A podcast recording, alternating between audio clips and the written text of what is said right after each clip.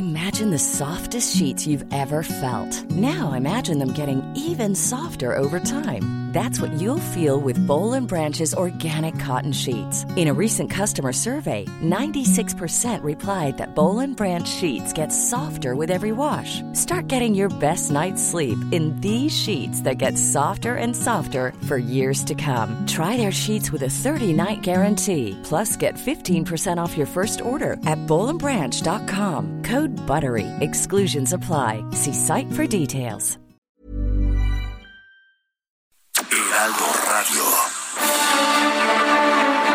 Por la noche, los expertos se reúnen para debatir, polemizar, desmenuzar a la noticia y a sus protagonistas en un sitio único, diferente y sin censura.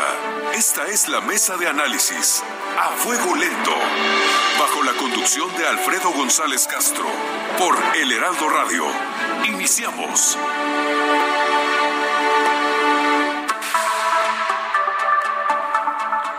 Son las nueve de la noche, tiempo del centro de la República. Muy buenas noches, gracias por sintonizarnos en esta emisión de la Mesa de Opinión a Fuego Lento.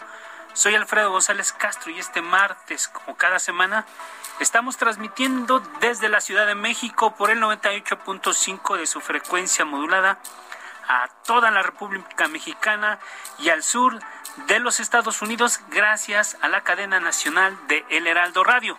Este martes también, como cada semana, saludo a mi colega y amigo Isaías Robles, quien me acompaña en la conducción de este espacio y nos va a platicar sobre los temas de esta noche. Isaías, ¿cómo estás? ¿Qué tal, Alfredo? Muy buenas noches, buenas noches a todo nuestro auditorio. Pues, eh, en efecto, mañana miércoles a las 10 de la mañana el presidente Andrés Manuel López Obrador ofrecerá un mensaje por su tercer informe de gobierno. Y en la víspera aprovecharemos esta emisión de A Fuego Lento, Alfredo Amigos, para hacer un balance de lo que ha significado la primera mitad del autodenominado gobierno de la cuarta transformación en materia de salud y combate a la pandemia de COVID-19, de inseguridad y violencia, economía y también, por supuesto, de la política, Alfredo. Así es, Isaías, vamos a entrar a una revisión muy puntual y para desarrollar precisamente la primera parte de este balance, hemos convocado a diputados federales de la 54 y la 57 legislatura 64 64 perdón y 50 y 65 legislatura y vamos a saludar a los diputados Jorge Triana del PAN. Jorge, ¿cómo estás? Gracias por aceptar nuestra llamada. ¿Qué tal? Buenas noches. Un gusto estar con ustedes esta noche. Gracias, Jorge. También saludamos a Mario Alberto Rodríguez de Movimiento Ciudadano. Diputado Alberto, gracias. Muy buenas noches. Muy buenas noches, Alfredo Isaías. Gracias por la invitación. Hay que decir que el diputado Rodríguez eh, presidió la Comisión de Vigilancia de la Auditoría Superior de la Federación. Conoce muy bien este asunto. Y también, precisamente, como siempre, buscamos en este espacio un balance y el equilibrio de la información y los puntos de vista. Hemos convocado a la diputada María de los Ángeles Huerta de Morena, que hoy concluye su encargo. Diputada Huerta, muy buenas noches. Gracias por aceptar nuestra llamada. Muchas gracias a ustedes, a, sus órdenes. Saludos a auditorio y a los, y a los demás invitados. Isaías, pues Vamos a entrar. Vamos entremos en materia sin perder mayor tiempo. Hablemos también del tema de la, de la salud, del combate a la pandemia. Y bueno, tras denunciar hechos de corrupción eh, que no estuvieron acompañados de una sola denuncia, el presidente López Obrador eliminó al Seguro Popular, creó el INSABI, y les preguntamos a, nuestros invitados, ¿fue esta una decisión correcta? ¿Cómo evalúan la operación de este Instituto de Salud para el Bienestar? Si les parece, iniciamos con la diputada María de los Ángeles Huerta. Diputada, ¿qué nos dice usted al respecto? Sí, claro, muchas gracias. Pues yo creo que primero reconocer que con la creación del INSARI pues empezó ya el proyecto de la cuarta transformación para rescatar el sistema de salud, ¿no? Se reforma el artículo constitucional, el cuarto, se aprueba la salud como un derecho, ya no es un negocio, es lo que pasaba con el Seguro Popular. El Seguro Popular era un robadero. Había muchas deudas, muchos desvíos, se descubrió un, un, un desvío grande por 57 mil millones de pesos. Y entonces cuando se hace toda esta estrategia para modificar la ley de adquisiciones, ¿no? Y que el sector público ya pudiera, ya se pudiera hacer las licitaciones necesarias para comprar todos los medicamentos necesarios, pues sí reaccionó todo el grupo de de personas que habían mantenido un oligopolio bastante perverso en el ámbito de las medicinas. Y eso fue una de las razones por las cuales empezó a pretender construir esta narrativa, ¿no? De que los 1.250 o 2.000 niños que tienen cáncer, que no hay medicinas y que el sector salud y toda esa cosa fue en realidad un, un resultado pues de que nosotros eh, hicimos una estrategia para desmantelar la corrupción brutal, la verdad, que había en el en el sector salud. Gracias a eso somos el tercer lugar de aplicación de vacunas, eh, de acuerdo con lo que dijo la Organización Panamericana de la Salud. Estamos solamente atrás de Estados Unidos y de Brasil. De los países que tienen más de 100 millones de habitantes, México es el quinto lugar en, en, en aplicación de vacunas. En realidad, en las últimas semanas, pues como ustedes también saben, ha bajado la curva epidémica, ¿no? Estamos eh, ya en un descenso eh, franco, esperamos que así vaya. Y lo más importante es que ya más del 65% de la población adulta hoy está vacunada. Me parece que el sector salud, con todo y la pandemia, con todo y el...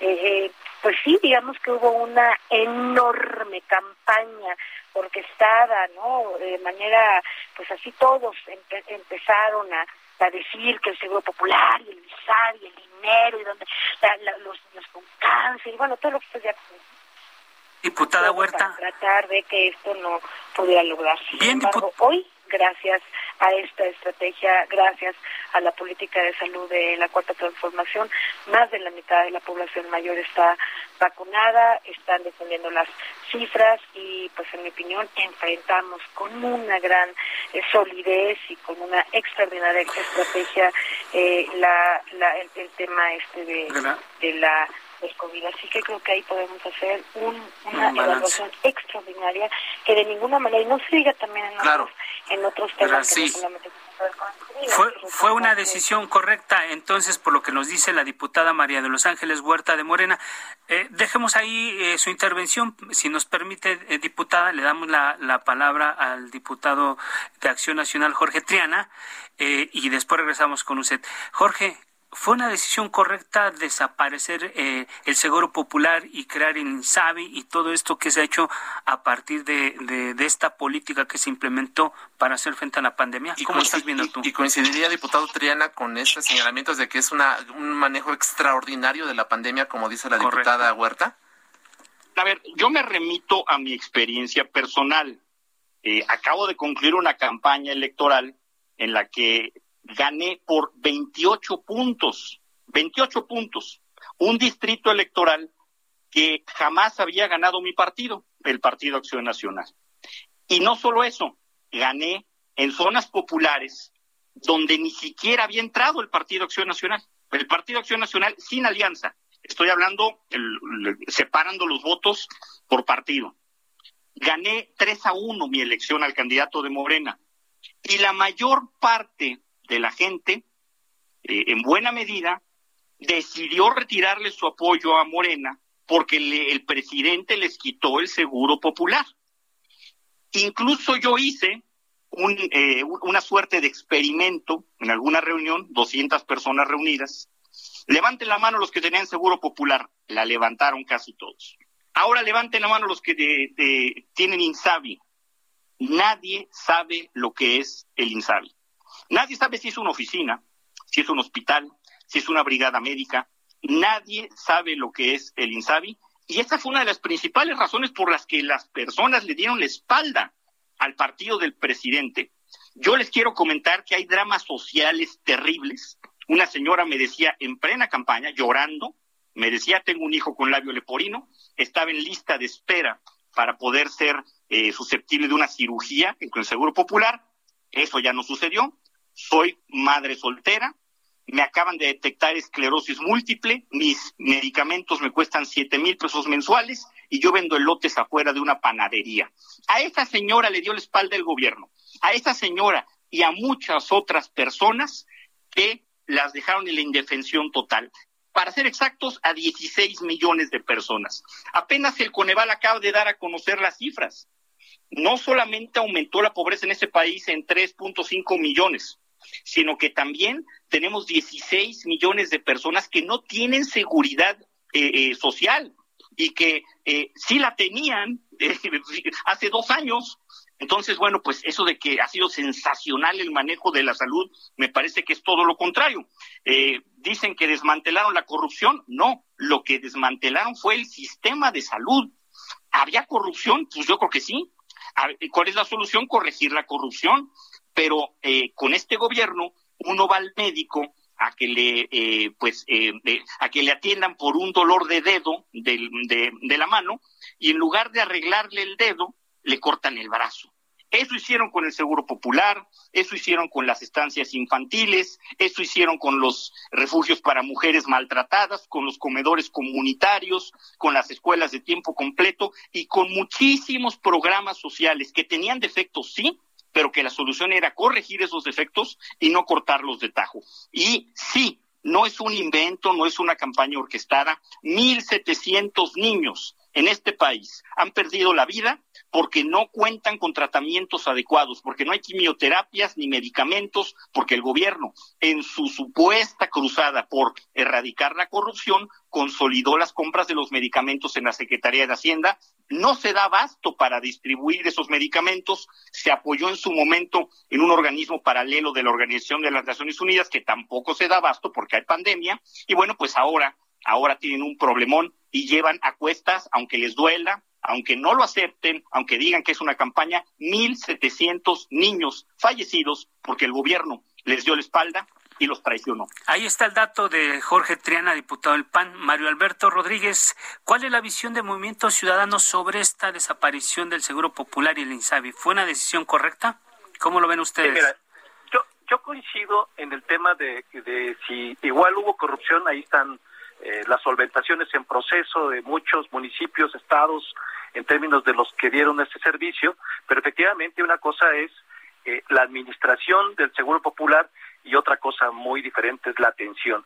Me parece que en la prueba de fuego que puede demostrar la verdadera capacidad que tiene el INSABI, pues fue la pandemia que dejó al descubierto eh, la falta de operación, la falta de infraestructura, eh, sabemos que hay desatención en medicamentos, no hay atención en la población y algo que hay que dejar muy claro, eh, el asunto de las vacunas no lo está atendiendo el INSABI, lo están atendiendo todos los estados de manera coordinada, todos los sistemas de salud. Eh, para comprar las vacunas, en la Cámara de Diputados aprobamos esa compra, que además debo decirte que nosotros nos opusimos a, la forma en que se, se hicieron estas licitaciones, en estas modificaciones en la ley de arrendamientos, eh, cuando se modificó en la ley de compras y adquisiciones eh, este asunto de poder licitar de manera directa con, con lo que señalaba mi compañero diputado, con la eh, OPS ONU, que es el convenio que ya habían hecho previamente y que después lo único que hicieron es normalizarlo. Pero eso tiene una característica, digamos, particular. Las vacunas no están en el mecanismo del INSABI. Ese es un programa, eh, digamos, que, que, está recorriendo todo el país y donde están participando todos los estados en, en la forma en que pueden hacerlo. Yo te puedo decir que en Jalisco no hay INSABI. Y uno de los datos que tenemos, eh, digamos, a nivel estadístico del combate a la pandemia ha sido muy eficiente. Nosotros decidimos no caminar en nuestro estado con el tema de este sistema de seguridad social y lo hicimos de la manera coordinada con todas las instituciones que ya poseía y la estructura que ya estaba constituida. Y la verdad es que pues ha ido muy bien en el combate a la pandemia.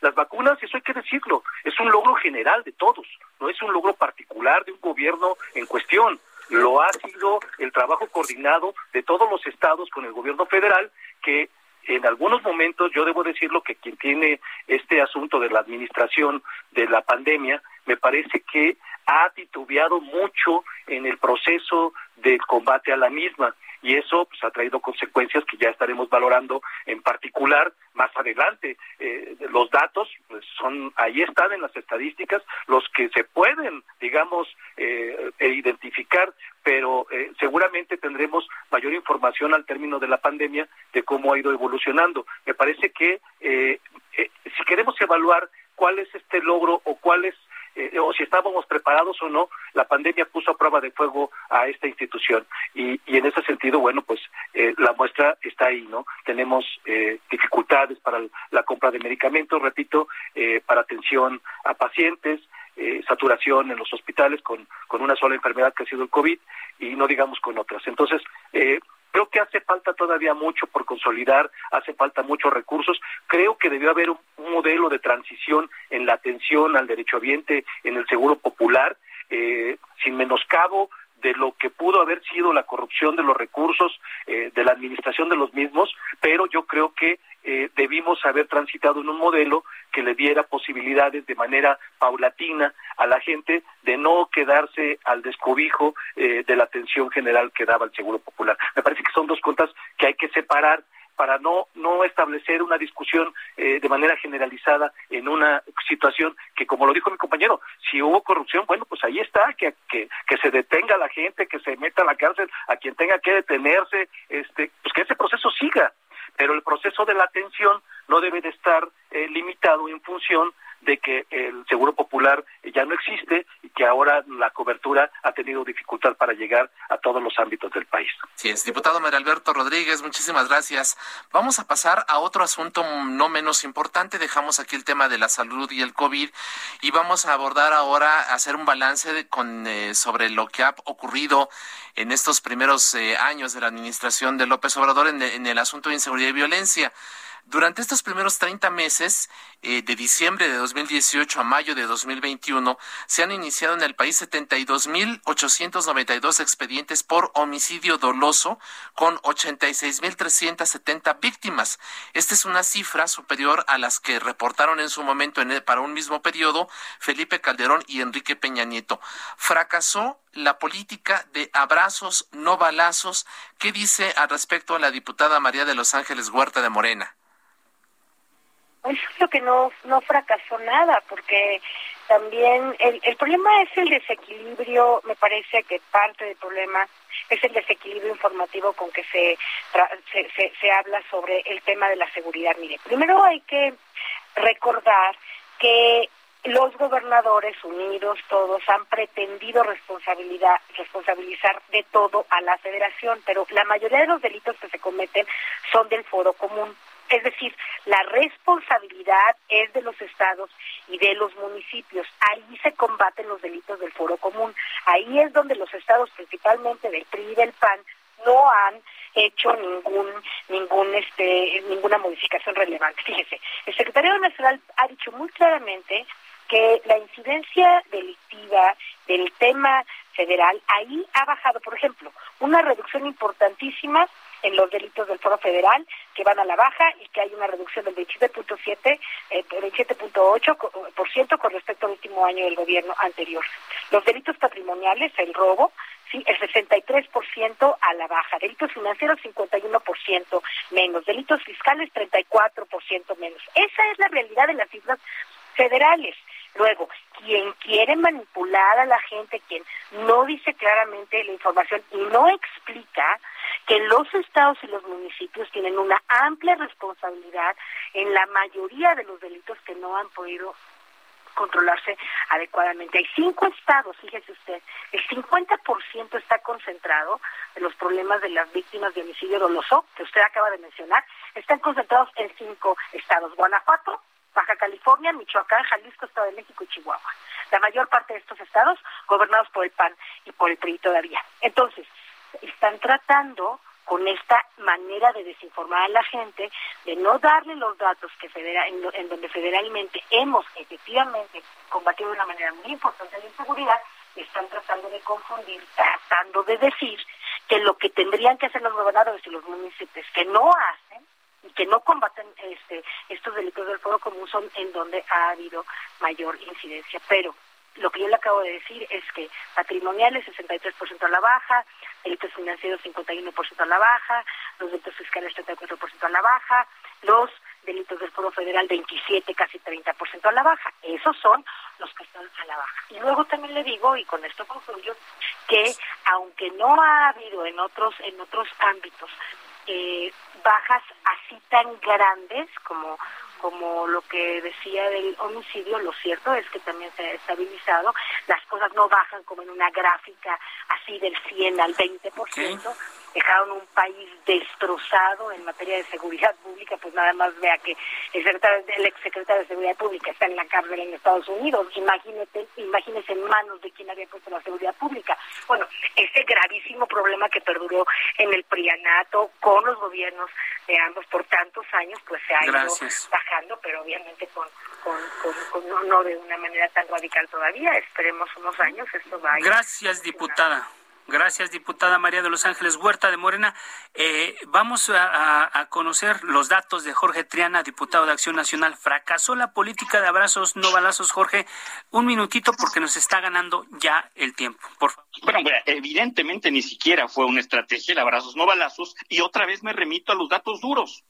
90 mil homicidios dolosos, es muy probable, lo más seguro es que para que concluya este, para que cuando concluya este año 2021 haya más homicidios dolosos en estos tres primeros años de gobierno de López Obrador que en los seis de Felipe Calderón. De, ese tamaño es el problema. Ahora, hay que explicar eh, este asunto. Por supuesto que los delitos eh, patrimoniales han bajado en el último año con datos del Secretariado Ejecutivo del Sistema Nacional de Seguridad Pública.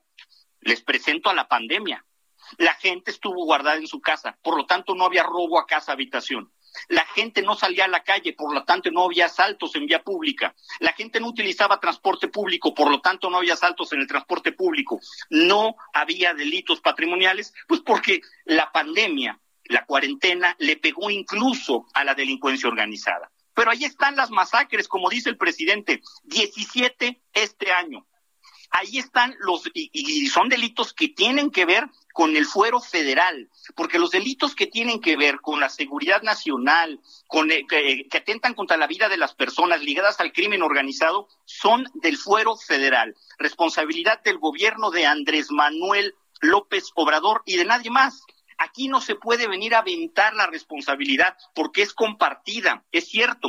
Tiene que haber una estrategia en común entre gobiernos estatales, municipales y federal, misma que no ha habido porque solamente han administrado los números para echar culpas a los gobiernos estatales de oposición. Entonces, por ahí no va la cosa. Ahora, el país está militarizado, 100% militarizado, militares por todos lados. Tenemos tenemos eh, casi 50% más de militares en la calle que con Felipe Calderón, que era el presidente más militarista. Andrés Manuel López Obrador es un mal aprendiz de Felipe Calderón en este tema y además con resultados aún peores. El abrazos no balazos no fue estrategia y por eso este gobierno en seguridad pública ya fracasó.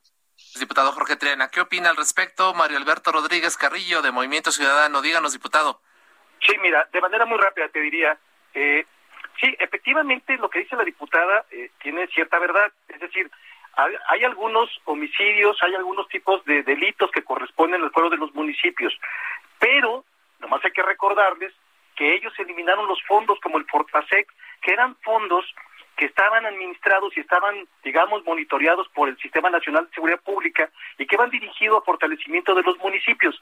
¿Qué sucede si esos recursos no llegan a estos municipios? Bueno, pues estos municipios que luego a veces tienen cinco policías, dos patrullas, pues va a pasar lo que pasó en Aguililla, en Michoacán.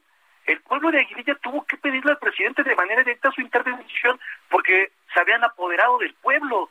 No tienen la capacidad los municipios para responder, pero eso es importante saberlo, que si el gobierno federal va a dejar la responsabilidad a los municipios, bueno, pues ya los presidentes municipales que nos están escuchando ya saben con qué cuentan, con qué apoyo cuentan del gobierno federal. Y me parece que esa parte es sumamente importante. La violencia se ha desatado. Al mismo momento te diría que desaparecieron estos fondos, bueno, el FONDEM, hoy con las torrenciales lluvias y huracanes han dejado también al descubierto que, bueno, esos fondos eran necesarios, tener una función contingente que no estaba en la planeación de los municipios y los estados. Entonces, a mí me parece que este, eh, este trienio, eh, igual que el otro, digo, eh, el crecimiento de la violencia ha sido exponencial en homicidios dolosos, en feminicidios. Este país, ser periodista un riesgo tremendo. La muerte de periodistas se ha incrementado notablemente. Entonces las cifras, de, digamos, de violencia en el país han crecido. Y, y déjame decirte, la Cámara de Diputados tiene en agenda y debe de tenerla para presente para próximamente con la consolidación de esta transición de la de la Guardia Nacional. a la Sedena y, todavía no hemos visto una prueba de esto, de cómo se va a presentar. Vamos, estamos todo cocinándolo al vapor de manera muy rápida, sin discutirlo. Perdón. Gracias, eh, Mario Alberto Rodríguez Carrillo, diputado Movimiento Ciudadano. Gracias por tomarnos la llamada. Jorge Triana, gracias. Y por supuesto también agradecemos a la diputada María de los Ángeles Huerta de Morena, que estuvo con nosotros a los tres. Gracias por compartir su visión y análisis de esta primera fase de gobierno. Vamos a un corte, Isaías. Hacemos una pausa y volvemos con el análisis.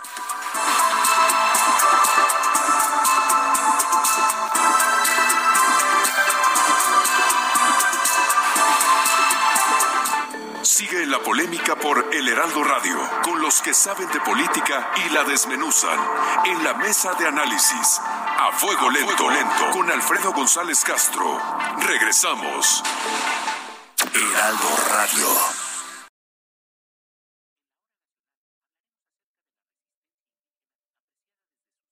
Heraldo Radio. La HCL se comparte, se ve y ahora también se escucha.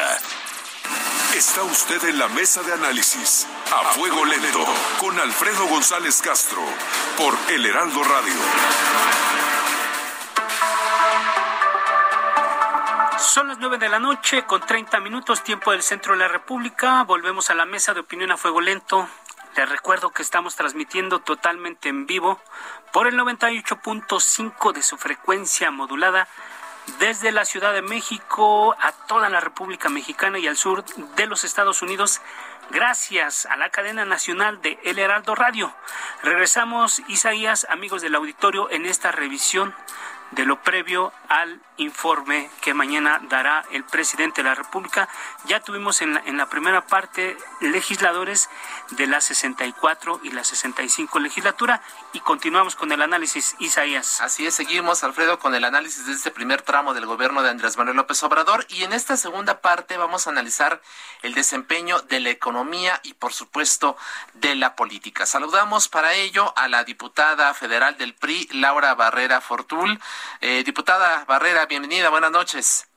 Buenas noches, gracias Alfredo Isaías por permitirme compartir la visión del grupo parlamentario del PRI en este programa. Muchas gracias. Al contrario, gracias. Eh, está también el diputado Erasmo González Robledo, él es diputado de Morena, quien hasta el día de hoy en la 64 legislatura presidió la Comisión de Presupuesto y Cuenta Pública. Diputado González, bienvenido.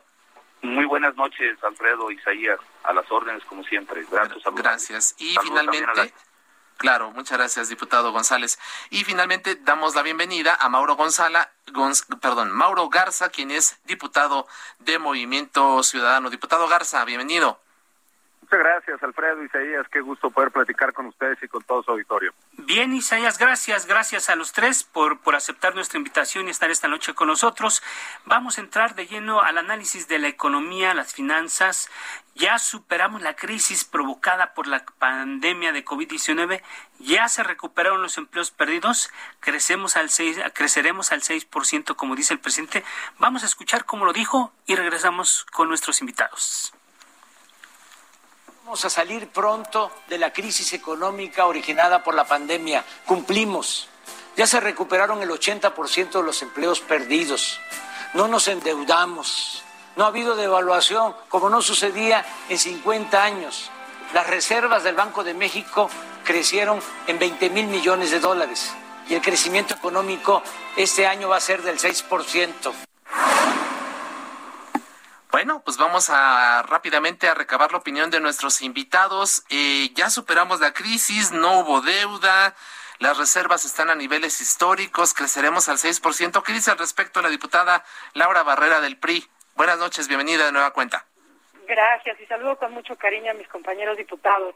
Pues primero me encantaría conocer de qué país habla, porque bueno, la administración pública en cualquier espacio se evalúa conforme a los datos y datos oficiales este, en el 2019 hubo 0% de crecimiento sin pandemia, sin pandemia, perdón, y por supuesto eso se aceleró en esta condición de salud que, que, que vivimos. La deuda se ha incrementado en 20.140 millones de dólares en casi tres años.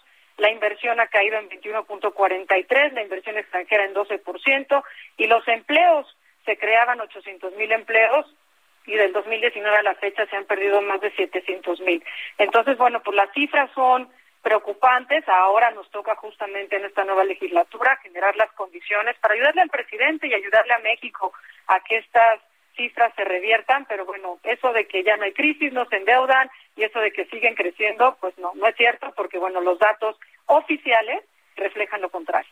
Gracias, gracias diputada Barrera. Eh, diputado Erasmo González de Morena, eh, ¿cuáles son los datos que tienen ustedes eh, para, para arrancar esta legislatura y mañana el tercer informe de gobierno? Claro que sí, con, con mucho gusto. Estamos hablando de una manera de gobernar diferente, de una administración pública federal que ha estado a la altura, recordemos, de una crisis económica y sanitaria, es la más este, relevante de los últimos 100 años y por supuesto que hemos hecho el respaldo porque el gobierno de la República ha impulsado todos todo lo que tiene que ver con esta atención importante de las finanzas públicas, que hoy son sanas, se contienen balances fiscales eh, controlados, por supuesto que con datos de, último momento, que sí en el pronóstico la CEPAL también valida un crecimiento del 6.2 para este el crecimiento del PIB para este año.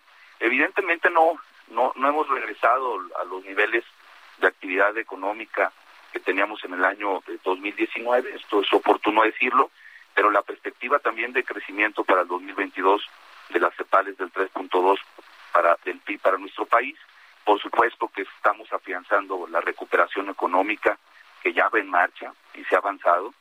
Si bien es cierto, lo más importante en este momento era recuperar los empleos, el Instituto Mexicano del Seguro Social eh, los, los registra eh, antes del periodo de, de, la pandemia y también pues tenemos que hablar de, de que no se ha devaluado en nuestra moneda, al contrario, hay fortalecimiento de nuestra moneda.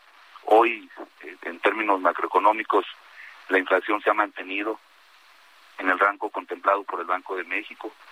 Las reservas internacionales se incrementaron del 2018 a la fecha en más de 20 mil millones de dólares. Tenemos, reitero, eh, un rumbo muy específico y por supuesto tenemos que hablar que se ha fortalecido la política social del gobierno federal. Hay, hay mucho por hacer en la siguiente legislatura que vamos a iniciar el día de mañana y estos son los lo que nosotros vemos eh, también una perspectiva de la cuarta transformación. El diputado Erasmo González, ¿qué opina el diputado Mauro Garza de Movimiento Ciudadano? ¿Tiene usted otros datos? ¿Qué nos dice? Que definitivamente nos encantaría eh, vivir en el país del que habla el presidente. Definitivamente esos no son los datos. Ahí están los datos de la Coneval que nos hablan de el número de incrementos de pobres en nuestro país en millones de los mismos. Ahí están los datos de la fuga de capitales y la salida de capitales de nuestro país. Y esto también se da pues porque obviamente para que exista una generación de inversión, ya lo hablaba la, diputada de la fracción del PRI, pues obviamente tienen que existir condiciones de confianza. Como no hay condiciones de confianza, pues la inversión extranjera directa ha caído de una manera muy significativa y obviamente pues perdemos competitividad con respecto al mundo, también con un pésimo manejo en lo que se ha hecho en la política energética, con petróleos mexicanos perdiendo 481 mil millones de pesos el año pasado, 79 mil millones de pérdida por parte de Comisión Federal de Electricidad, y las cifras de este año, lejos de mejorarse, pues obviamente serán peores. El fondo de estabilización que se tenía, que ya desapareció, y en cuanto a la pérdida y al cierre de negocios, pues de una manera muy significativa, lo cual pues obviamente nos pone en una situación que no es donde queremos y es importante pues que en esta nueva legislatura se pueda discutir y se pueda retomar el rumbo en materia energética. Cuando vemos con, con estas cifras, hoy necesitaríamos un Consejo Mexicano de Promoción Turística que nos permita ser ese motor que genera el 11% del PIB del país y el 11% de los empleos y que desapareció. Hoy se tendría que estar apoyando a los jóvenes con el INADEM, que lo desaparecieron. Hoy se tendría que estar apoyando la ciencia, la tecnología, la innovación y obviamente pues todos estos fideicomisos también eh, desaparecieron y, y también se antoja complejo una recuperación económica como la que necesita nuestro país, cuando el tema económico pues no está en la prioridad de la agenda del presidente y que tendría que estar porque es parte de las grandes necesidades que se tienen en este país. Gracias. Garza, muchas gracias. Bien, pues otro tema, otro tema que, que, que, vamos a analizar aquí con nuestros invitados es el tema de la política social. Isaías, un eslogan de este gobierno es primero los pobres. Y sí, el número de personas en situación de pobreza aumentó 3.8 millones en comparación con 2018, según cifras del Coneval. La pregunta que, que vamos a poner aquí sobre la mesa es, ¿falló la política social? Vamos a escuchar primero cómo lo dijo el presidente y después regresamos con los legisladores. Dijimos que por el bien de todos, primero los pobres, y cumplimos. La pensión a 11 millones de adultos mayores, a niñas y niños con discapacidad, las becas para estudiantes de familias pobres, la atención médica, los medicamentos gratuitos, ya son derechos constitucionales, son una realidad. Hechos, no palabras. Hechos, no palabras, dice el presidente. Laura Barrera, diputada del PRI, ¿qué opina? ¿Falló la política social? Pues cifras, insistimos en los números, en los números que son los oficiales. La pobreza, como se ha dicho, se incrementó en 3.8 millones de personas. Para poner el contexto de cuánto esto, cuánto significa esto, es la población del compañero diputado eh, Erasmo, que es Tamaulipas, es la población de Guerrero. Entonces, bueno, para que demos una dimensión de en cuánto hemos incrementado este número de personas que se despiertan y que se duermen con hambre, que han perdido su empleo, que no tienen servicios de salud en plena pandemia. Dice la Organización Mundial de la Salud que después de la Segunda Guerra Mundial no hay un evento dentro de la humanidad que tenga estas características. El Seguro Popular que fue inclusive creado en otra administración y con la curva de aprendizaje reconociendo sus virtudes, tenía 100 mil millones de pesos y, y, llegando le quitaron 40 mil millones de pesos. Transformaron el programa de salud a un híbrido que hoy no tiene pies y cabeza, que es el INSABI, y bueno, justamente en una plena pandemia, en una circunstancia típica, retiran aparte de manera adicional 33 mil millones de pesos al Fondo de Salud. Este fondo era creado para las eh, enfermedades catastróficas. Esto le pega a la política social, esto le pega a la gente más necesitada. Hoy tenemos más de medio millón de, de muertos en este país. Los niños con cáncer no tienen medicinas. Se quitaron los fideicomisos para el cáncer de mama, que es la principal causa de muerte del país, los comedores comunitarios, las estancias infantiles. Es decir, bueno, pues yo personalmente, con todo respeto lo digo y se los he dicho en tribuna y en las comisiones, no veo un rostro social y un gobierno responsable en política social si justamente tenemos un incremento de más de un estado del país en estas en estas condiciones. Y luego por otro lado, pues programas faraónicos, infraestructura que no tiene pies y cabeza, como el tren Maya, que dicen que va a costar 120 mil millones de pesos, ese fue su anuncio inicial y después el propio Fonatur dice que 200 mil y los expertos 480 mil. O sea, no tiene pies y cabeza. Teníamos un aeropuerto con más de 50% de avance y ahora va a costar 320 mil millones de pesos cancelarlo. Y bueno, el turismo, que bien lo mencionaba mi compañero diputado Mauro, es era una de las actividades primordiales, éramos el sexto destino del mundo. ¿Y por qué lo saco a colación?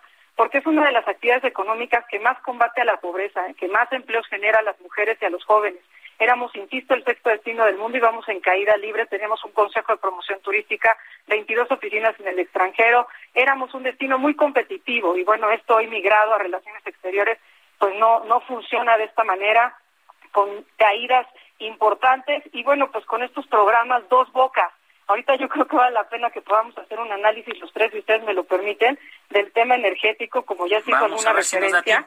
¿No? Sí, rápido. Seis refinerías, bueno, pues están en su producción más baja. Dos bocas dicen que vale 240 mil millones, pero compramos una en Houston por 11 mil, o sea, eso quiere decir que se vale el 5%, y hoy anuncian pérdidas por 7 mil 200. Bueno, pues yo no sé cómo todo esto le suma a la política social. Así es, gracias diputada Barrera, Erasmo González, diputado de Morena. Eh, ¿Qué dice usted? ¿Primero los pobres? Claro que sí, la política de desarrollo social ha sido todo un éxito. Y hay que repetir las cifras, más de 20 millones en todo el territorio nacional son beneficiarios de algunos de los programas para el bienestar del gobierno de México, que en esta legislatura llevamos a rango constitucional. Por supuesto que estamos y reconocemos, orgullosos y reconocemos también el apoyo a los jóvenes, olvidados en los exenios pasados. Hoy los jóvenes no solamente tienen espacios para eh, aprender un oficio, aprender y tomar experiencia, sino que también se tocan becas para que puedan terminar su educación media superior. Creo que es importante señalar que efectivamente nació el INSABI con un presupuesto eh, que por primera vez alcanza los 90 mil millones de pesos en este año 2021. Nos llegó el COVID y, el, y se hizo lo que se tenía que hacer, desdoblar los servicios de atención a la salud a las familias. Y eso ha permitido, junto con el Instituto Mexicano del Seguro Social, con el ISTE, con las instituciones hospitalarias de Pemex, hemos podido contener y afortunadamente hoy se han aplicado 100 millones de vacunas en nuestro país. Eso lo hicimos posible porque también hicimos una modificación, precisamente este fondo de salud, pero lo hicimos con conciencia plena. Hay recursos suficientes en el fondo de salud y siempre los ha habido y los habrá para atender enfermedades catastróficas. Los fideicomisos eran una salida de recursos públicos que ya discutimos, que veremos de qué manera se sigue atendiendo en el próximo presupuesto de egresos de, del 2022, porque le corresponderá al Ejecutivo marcar los lineamientos, las pautas, para que puedan seguir dando resultados. En fin, en fin, tenemos una visión eh, de país muy clara y vamos a seguir respaldando al presidente de la República en ese sentido. La política energética es muy importante. Viene el respaldo a Comisión Federal de Electricidad y a Petróleos Mexicanos, que son estandartes y sobre todo son fortalezas de la economía mexicana. Y lo vamos a hacer, por supuesto, de cara y frente a la nación. Gracias. Diputado Mauro Garza de Movimiento Ciudadano, falló la política social. ¿Cuál es el balance que hacen ustedes eh, de este primer eh, de esta primer parte del sexenio del presidente Andrés Manuel López Obrador? Yo, yo, creo que los, los datos siempre son unos y son muy claros. Ya lo mencionaban, 3.8 millones de nuevos pobres. También habría que meter en ese análisis la reducción del ingreso familiar. Ahí está muy claro cuál era el ingreso familiar en el 2018, cuál es en el 2019, cuál es en el 2020 y cuál será en el 2021. Y es alarmante la disminución en el ingreso familiar, que ya de por sí era bajo y hoy pues se encuentra en unas cifras muy, muy lastimosas. Lo mismo en el tema de salud, definitivamente la eliminación del seguro popular y lo que hoy tienen que estar pagando las familias por las faltas de medicamentos es muy lamentable. Ahí están las cifras también del Seguro Social, que tiene un nivel de surtimientos de las recetas médicas del 95%, y hoy que presume que se está manejando muy bien, pues tiene un nivel de surtimiento en las recetas médicas inferior al 70%, lo cual pega directamente en el bolsillo de las familias.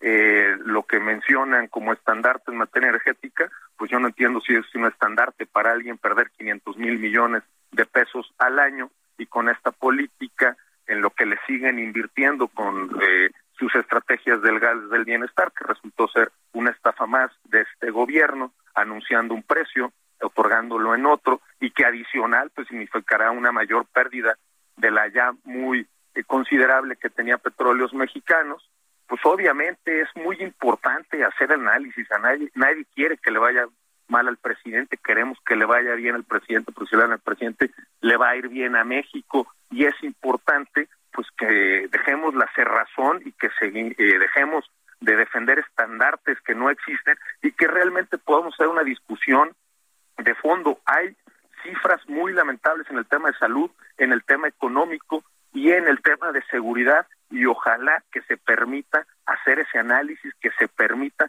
poner sobre la mesa esa gran discusión y que podamos establecer y recomponer el rumbo de México por las millones de familias que hoy lo están padeciendo. Gracias, diputado eh, Mauro Garza. Vamos a hablar ahora del tema de la política y entremos, eh, si les parece a ustedes bien, pues eh, con los trabajos que van a desarrollar ustedes a partir del día de mañana, allá en la 65 legislatura en el Palacio Legislativo de San Lázaro. Se va a estrenar esta legislatura con la aprobación vía fast track de la ley reglamentaria de la revocación de mandato. Le preguntamos a la diputada Laura Barrera del PRI, ¿van fast track? para revocación de mandato? Mira, vamos a poner en contexto al auditorio. La revocación de mandato es un instrumento ciudadano y no un aparato de propaganda.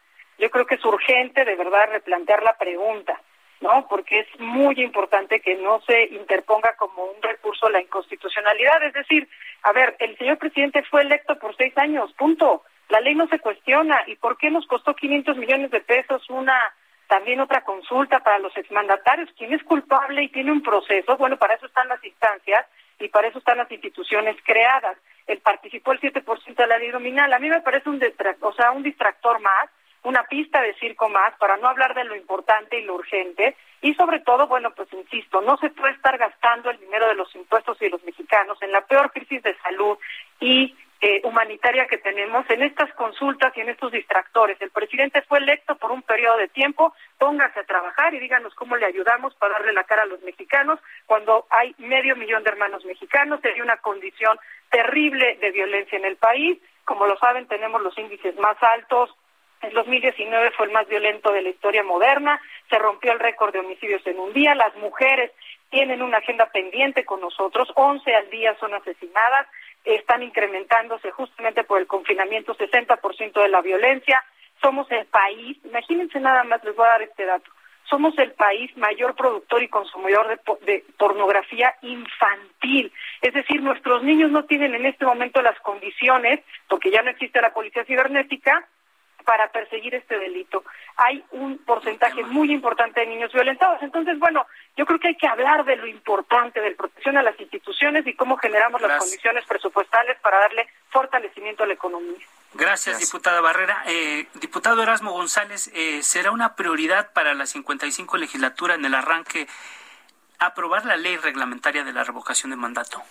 Sí, definitivamente para nosotros es una prioridad porque fortalece nuestra democracia participativa directa. Nos nos hubiera este, gustado mucho haberla eh, sacado en el periodo extraordinario, como en un periodo extraordinario en esta legislatura y para nosotros es importante el día de mañana al finalizar la el Congreso eh, General vamos a, a, seguramente a debatir y tendremos el espacio para hacerlo.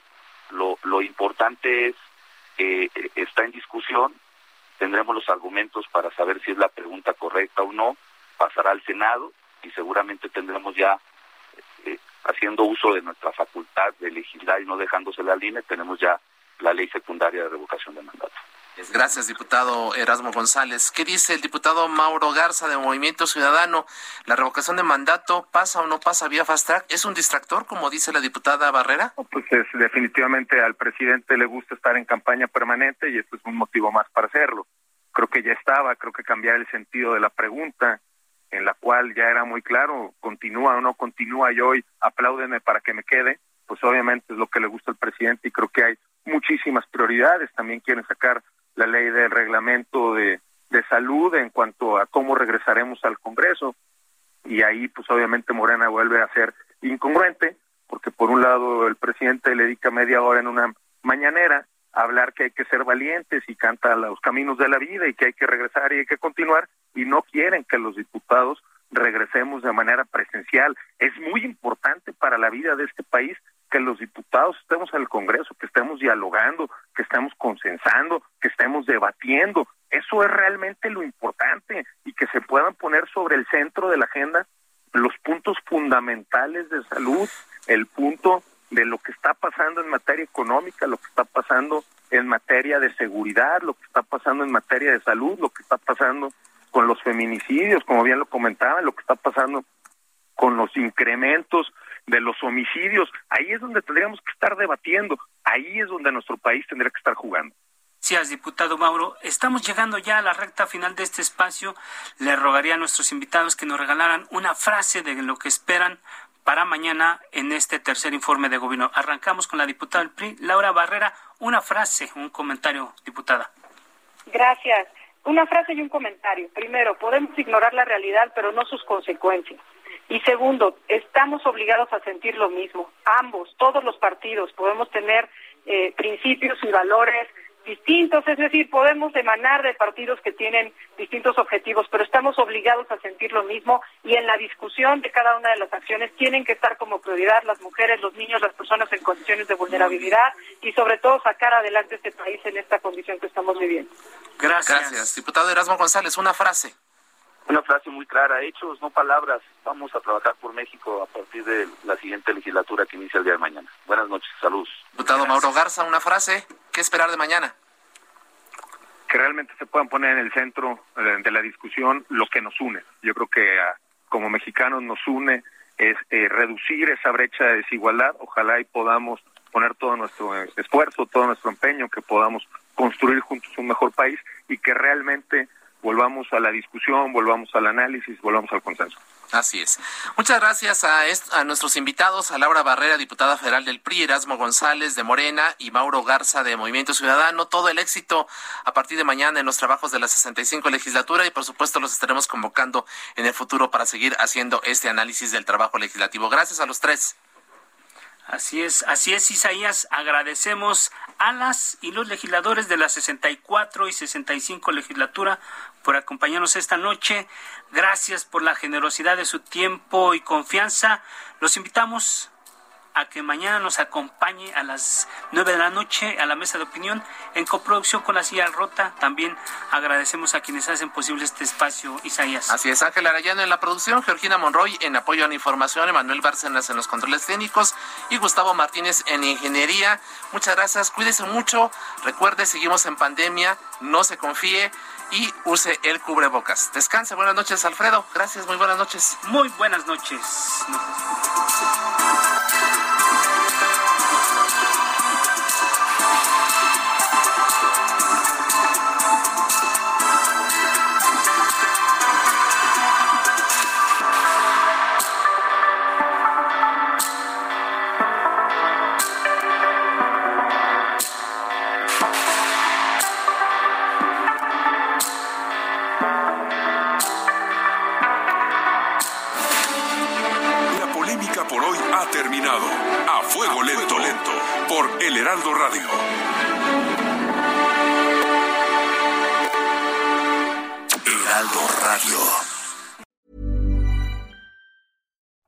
Paige DeSorbo from Giggly Squad. High quality fashion without the price tag. Say hello to Quince.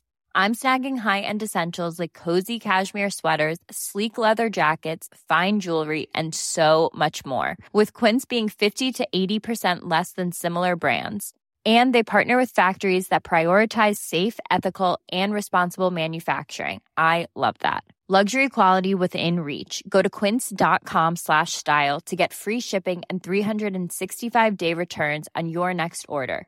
quince.com slash style